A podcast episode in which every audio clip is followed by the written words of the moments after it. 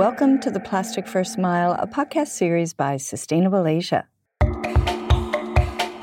My name is Marcy Trent Long. In season nine, we dig into how different countries in Asia are tackling the challenge of getting plastic beverage bottles from the hands of consumers and onto a second life at a plastic recycling facility. Last episode, we looked at the gold standard, Taiwan's Plastic First Mile. In this episode, we cross the South China Sea to the shores of Sustainable Asia's home here in Hong Kong, where a consortium of stakeholders is taking on the task of plastic beverage waste in the face of government inaction. To start this story, we have to go back to 2012 when during Typhoon Vicente, six 40 foot containers of tiny translucent plastic pellets were dumped into the sea near Hong Kong. When I got to the beach, I almost cried.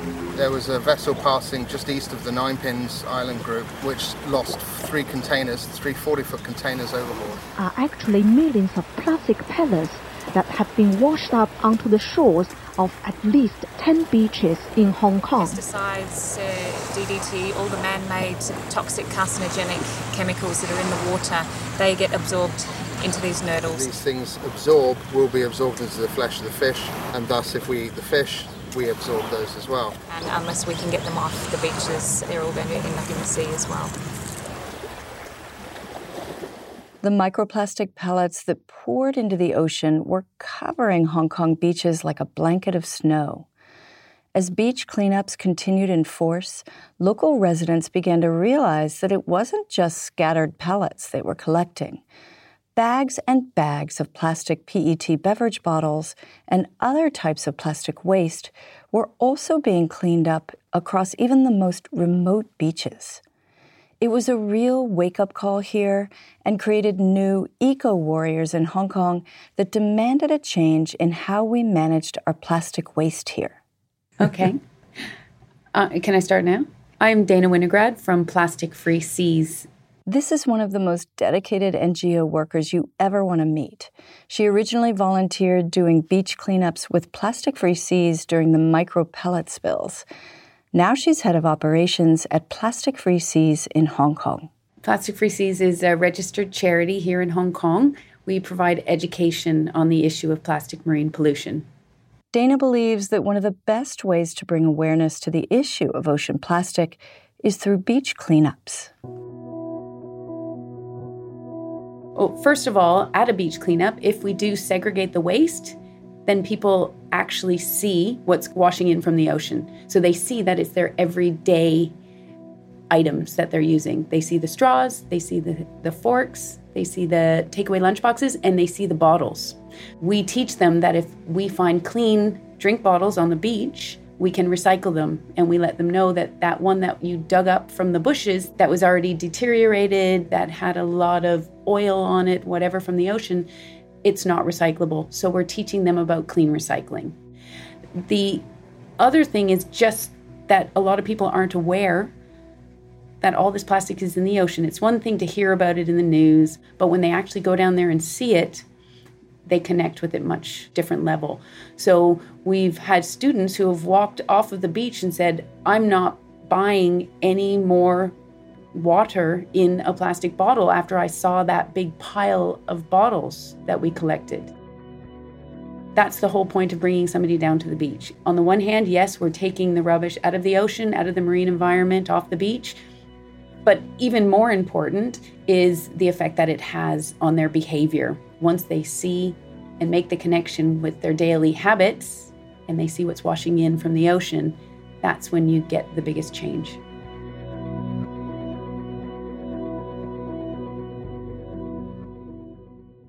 So, with the rising cries in Hong Kong and around the world to do something more about ocean plastic waste, and with individuals wanting to take action to resolve the problem, was it now time for the beverage bottle producers to step forward as well?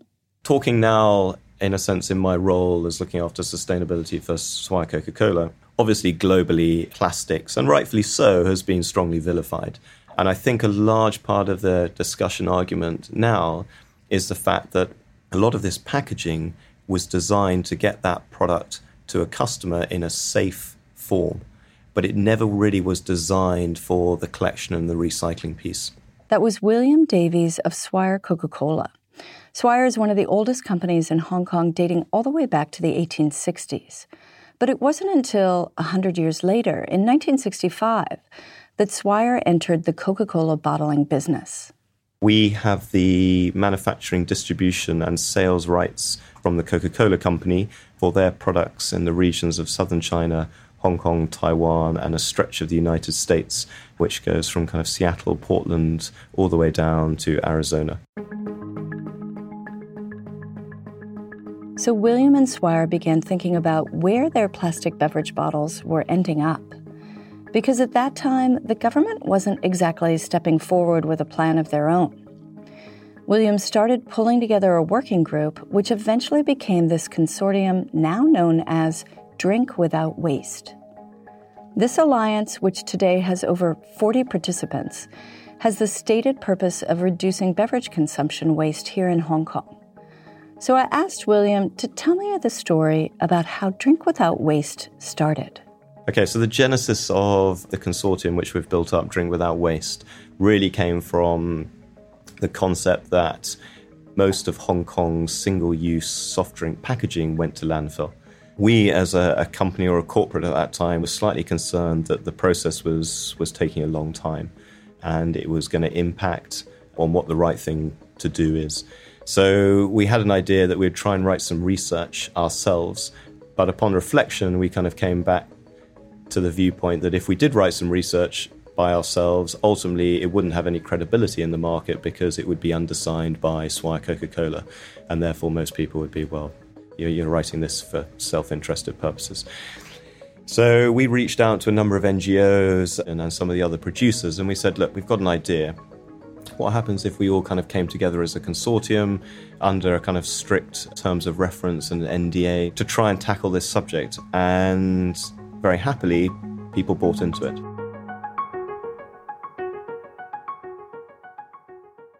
So in September 2017, the Single Use Beverage Packing Working Group was announced. The working group included Hong Kong's leading beverage producers and bottlers, who represented nearly half of bottled water and soft drinks sold in Hong Kong, along with major retailers, the waste industry, and local NGOs like Plastic Free Seas. So, almost the first order of the day was to commission some independent research, which we did via Deloitte's. And I think that garnished quite a lot of attention from the Environmental Protection Department, part of the Hong Kong government that is responsible for this, that was almost the end of kind of phase one. According to this independent research, in 2017, more than 5 million PET plastic beverage bottles were discarded each day in Hong Kong. PET bottles represented 65% of the beverage containers sold here. And in 2018, less than 1% of PET bottles were sent for recycling. This compares to 70% in Korea and 95% in Taiwan it was clear that something needed to be done.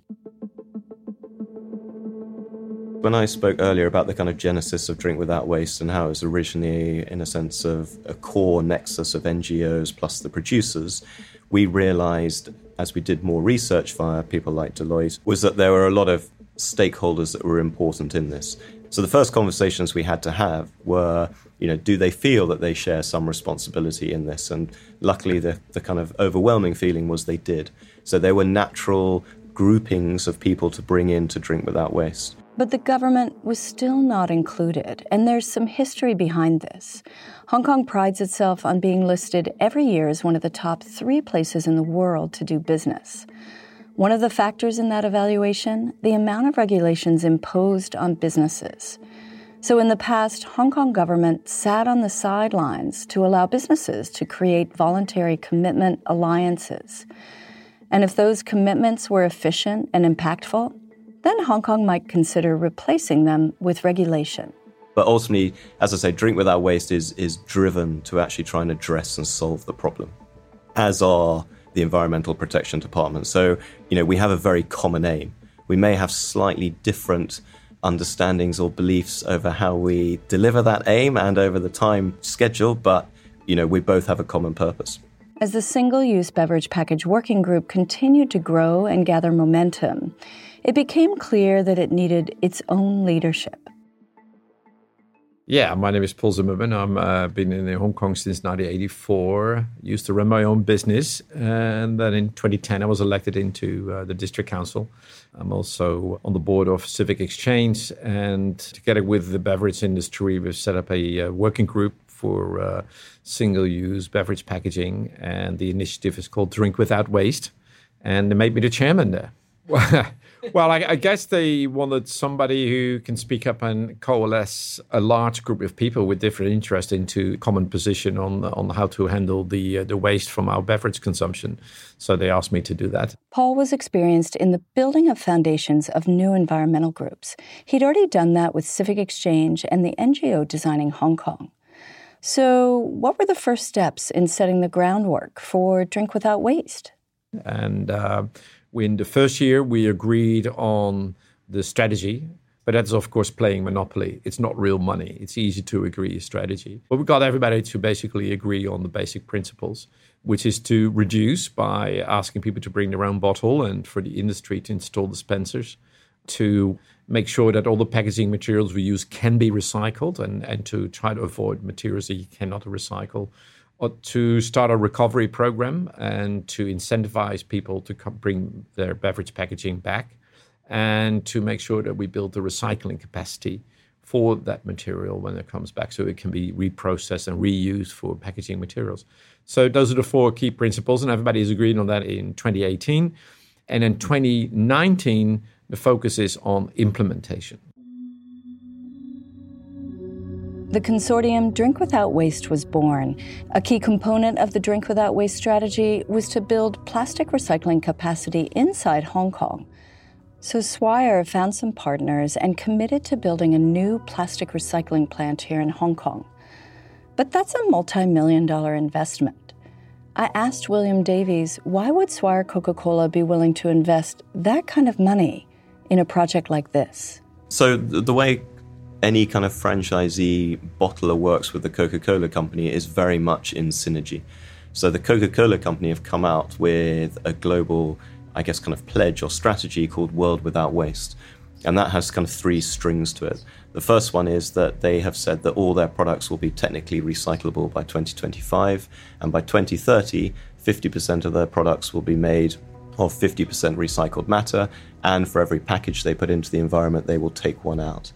So effectively, what we're doing in Hong Kong fits perfectly into World Without Waste because you know we will be agnostic on bottles. We're not just there to collect Swire Coca-Cola's bottles; is anybody's PET bottles, and frankly, any PET product that is clean, we will endeavour to recycle into food grade ready PET flake that can be reused again within the industry. So. Our bottles are technically recyclable. Where we fall down is if we're not part of a collection system then effectively they go to landfill, or worst case, they escape into the environment, you know, whether it's the countryside or the waters. So, in all of our markets, we are very much trying to address and work with many other partners to be a part of the collection. The collection is the single hardest thing.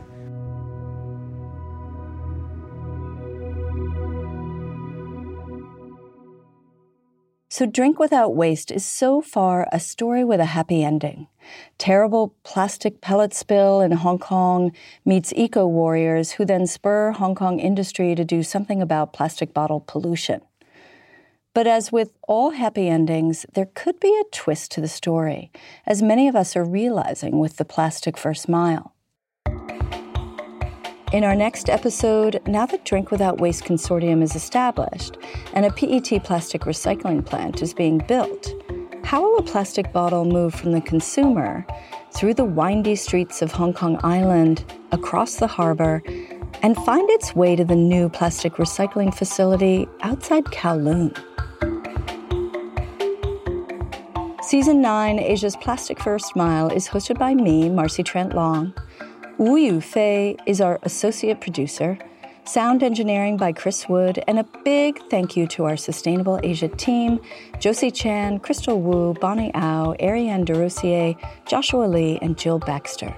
Alexander Mauboussin created the intro outro music made from repurposed and recovered waste items. You can find his work on www.kalelover.net. For those of you in Hong Kong in September, check out the upcoming Rethink 2020 event, focused on helping businesses accelerate change towards a more sustainable future. Check out their website, rethink event.com, to find out more.